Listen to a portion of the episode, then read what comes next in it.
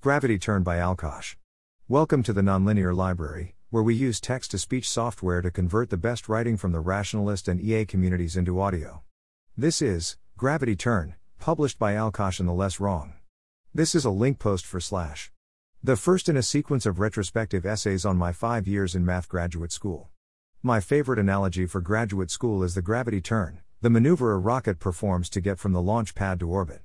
I like to imagine a first year graduate student as a Falcon X rocket, newly constructed and tasked with delivering a 6 ton payload into low Earth orbit.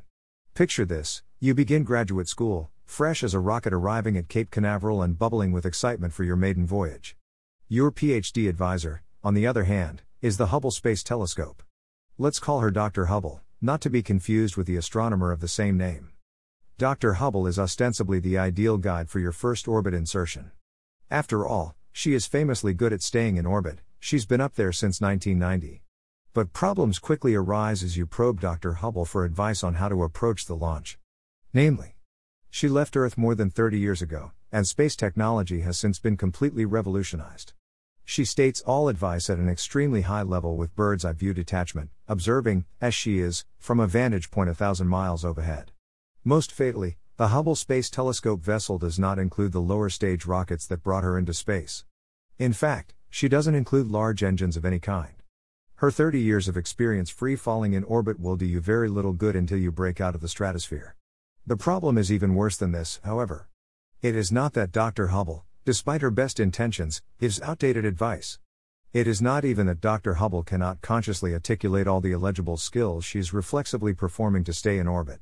The problem is that even if you could perfectly imitate what Dr. Hubble is doing right now, you would likely still crash and burn. What I didn't understand going into graduate school is that academic mathematicians are often working in a state akin to the freefall of orbit. The Hubble Space Telescope remains in orbit around Earth because it travels horizontally so quickly that, even as it's continuously accelerating towards the Earth, it continually misses. The laws of physics have arranged it so that it is not possible, barring deliberate sabotage, for her to fall back into a suborbital trajectory. Similarly, a successful research professor is embedded in an intricate system that, as surely as Newton's laws, keeps her in a state of steadily producing new research. Many of her groundbreaking papers are not one off productions, they produce sequels, variants, and interdisciplinary applications year after year. She has cultivated dozens of long-time collaborators of the highest level who freely share ideas and research directions, and has the reputation to find more at will. She attends conferences every other month that keep her updated on the leading edge of the field. Every year, her research group grows, as if by clockwork, adding a couple graduate students and postdocs to whom she can delegate projects with only the gentlest supervision. As a result, the careers of many other people depend on Dr. Hubble to continue producing research at a steady rate. Every incentive is aligned for objects in motion to stay in motion, and it would take deliberate sabotage to bring Dr. Hubble out of her successful research trajectory. This is not to say that academic researchers all start cruising in freefall after they leave graduate school or make tenure. It is perfectly normal for a spaceship that reaches orbit to proceed on to its next adventure after some rest, continuing on to visit another planet or leave the solar system altogether. The best researchers I know are similarly courageous, taking on more responsibilities and pushing past their comfort zones time and time again. I'm merely remarking that once one reaches a certain horizontal velocity in space, it is actively hard to fall back down from the sky. Contrast this to the sorry state of Dr. Hubble's new graduate student stranded on the launch pad under the blistering Florida sun. He has no prior publications producing continuous dividends, no access to brilliant and dependable collaborators, no knowledge or intuition about what problems are within reach, no students to farm ideas out to, and no reputation to trade off for any of the above. Above all, nobody else really depends on him, so his motivation to succeed is mainly shallow self interest. This is particularly hard on him, as there are many things he would do in a heartbeat for someone else that he can't work up the energy to do for himself.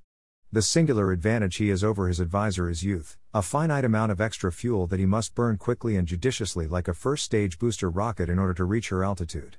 There is a paradox inherent to orbit insertion rockets launch straight up, while orbit is all horizontal.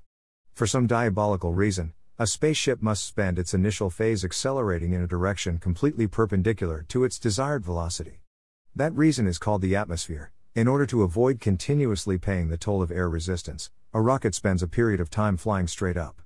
But any additional vertical motion past the upper atmosphere is wasted motion, so at some point, and sooner is better than later, the rocket starts turning smoothly towards the horizon and accelerating towards orbit.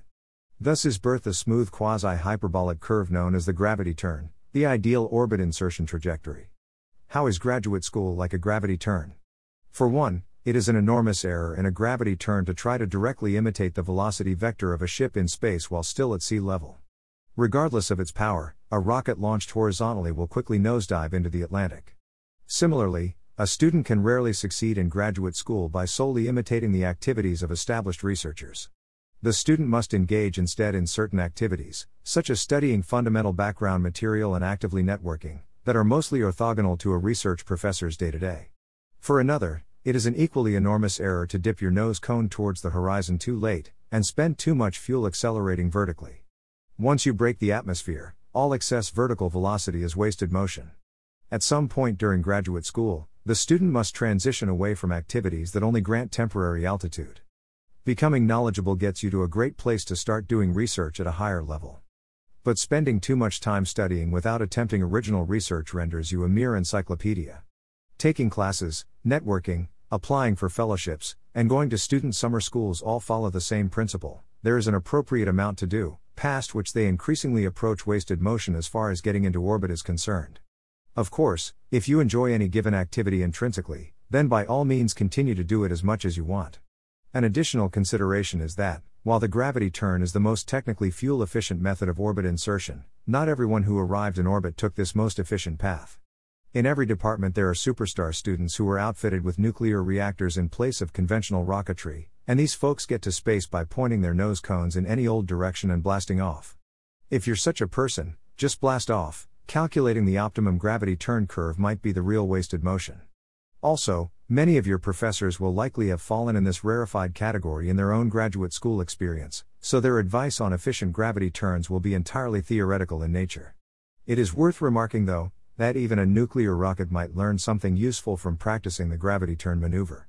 Just because you have an easy time leaving Earth's atmosphere and have no need of finesse, doesn't mean your travels won't land you on Venus someday. And breaching that monstrous atmosphere will take every ounce of efficiency you can muster. A natural question remains if many graduate school activities only count for temporary vertical altitude, what constitutes horizontal motion that is useful for permanently entering orbit? Examples include producing good research, as every nice paper you write continues to pay dividends year after year. Becoming an attractive collaborator, partly by acquiring enough reputation that people are willing to work with you, and partly by being productive and pleasant enough that they stick around. Learning to support the research of others, as much of your potential impact lies not in personal contribution, but in the network effects accumulated from being a positive community member. This last skill begins at the very start of graduate school, where the biggest immediate impact you can likely have is facilitating your advisors and other collaborators' research. I will close by reminding the reader that the gravity turn maneuver is not a truth delivered from up high that holds for all time across all circumstances, but an engineered solution to an inelegant and ever varying practical problem. Launching from a moon base, for example, does not require a gravity turn at all because the moon has no atmosphere to fight against. There, you could comfortably reach orbit by blasting off almost horizontally from the lip of a crater. Only you know exactly where you're launching from and the thrust to weight ratio of your vessel. Adjust your gravity turn accordingly. I hope it is a comforting thought that freefall is possible that one day through all the striving of graduate school you may reach a position where the system propels you forward in your research and all you have to do is sit back and relax. I hope that on that day you continue to strive anyway. Thanks for listening to help us out with the Nonlinear Library or to learn more, please visit nonlinear.org.